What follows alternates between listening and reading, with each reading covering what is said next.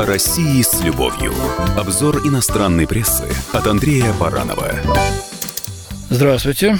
В преддверии Нового года наши западные коллеги э, смотрят на Россию, подводят итоги, э, пытаются сделать прогноз, чего ждать дальше.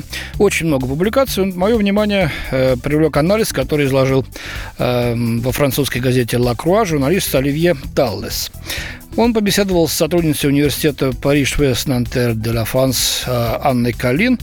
Судя по тому, что вторая ее фамилия Лебедев, ученый имеет русские корни. Э, Калин приводит много статистики, но она не скучная и, самое главное, на мой взгляд, довольно точная. Итак, читаем. Главный вывод. По сравнению с лидерами представительных демократий, популярность Владимира Путина остается очень высокой. Э, рейтинг удовлетворенности его деятельностью, который снизился в прошлом 2018 году из-за непопулярной пенсионной реформы и падения покупательной способности, сейчас остается стабильным и держится на уровне около 68%. По мнению социологов, эти цифры отражают нечто большее, чем просто популярность президента. Они больше определяют принятие гражданами экономического и социального состояния страны. В их глазах без Путина ситуация может стать еще хуже. Сегодня только российская армия имеет более высокий индекс удовлетворенности, чем глава государства. Это интересное наблюдение, я не знал.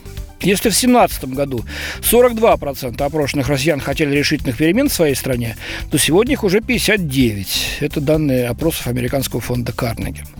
В первую очередь россияне хотят, чтобы государство их защищало, а также предоставляло более доступную систему образования и здравоохранения.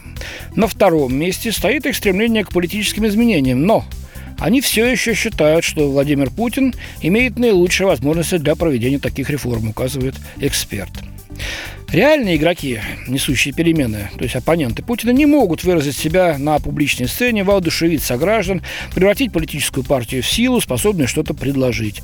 Широкой публикой они скорее рассматриваются как личности с разрушительным потенциалом, нежели носители перспектив на будущее, утверждает исследовательница. Однако россияне не пассивны.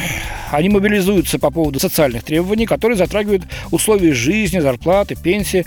Но все это, опять-таки, социально-экономические проблемы, которые не бросают вызов политической власти. Митингующие, наоборот, пытаются заставить правильно функционировать те учреждения, которые уже существуют в России, поясняет Анна Калин-Лебедев. Мобилизации в больших городах, там больше молодежи принимает в них участие, выражают стремление к более глубоким изменениям. Однако такие движения не обязательно проявляют враждебность по отношению к президенту. Что бы ни случилось, изменения произойдут, делает вывод э, Анна Калин-Лебедев, и российские политические игроки уже заглядывают в постпутинскую эпоху. Ну, это к гадалке не ходи. Правда, пока что приходится в основном именно гадать. Спасибо. С вами был Андрей Баранов.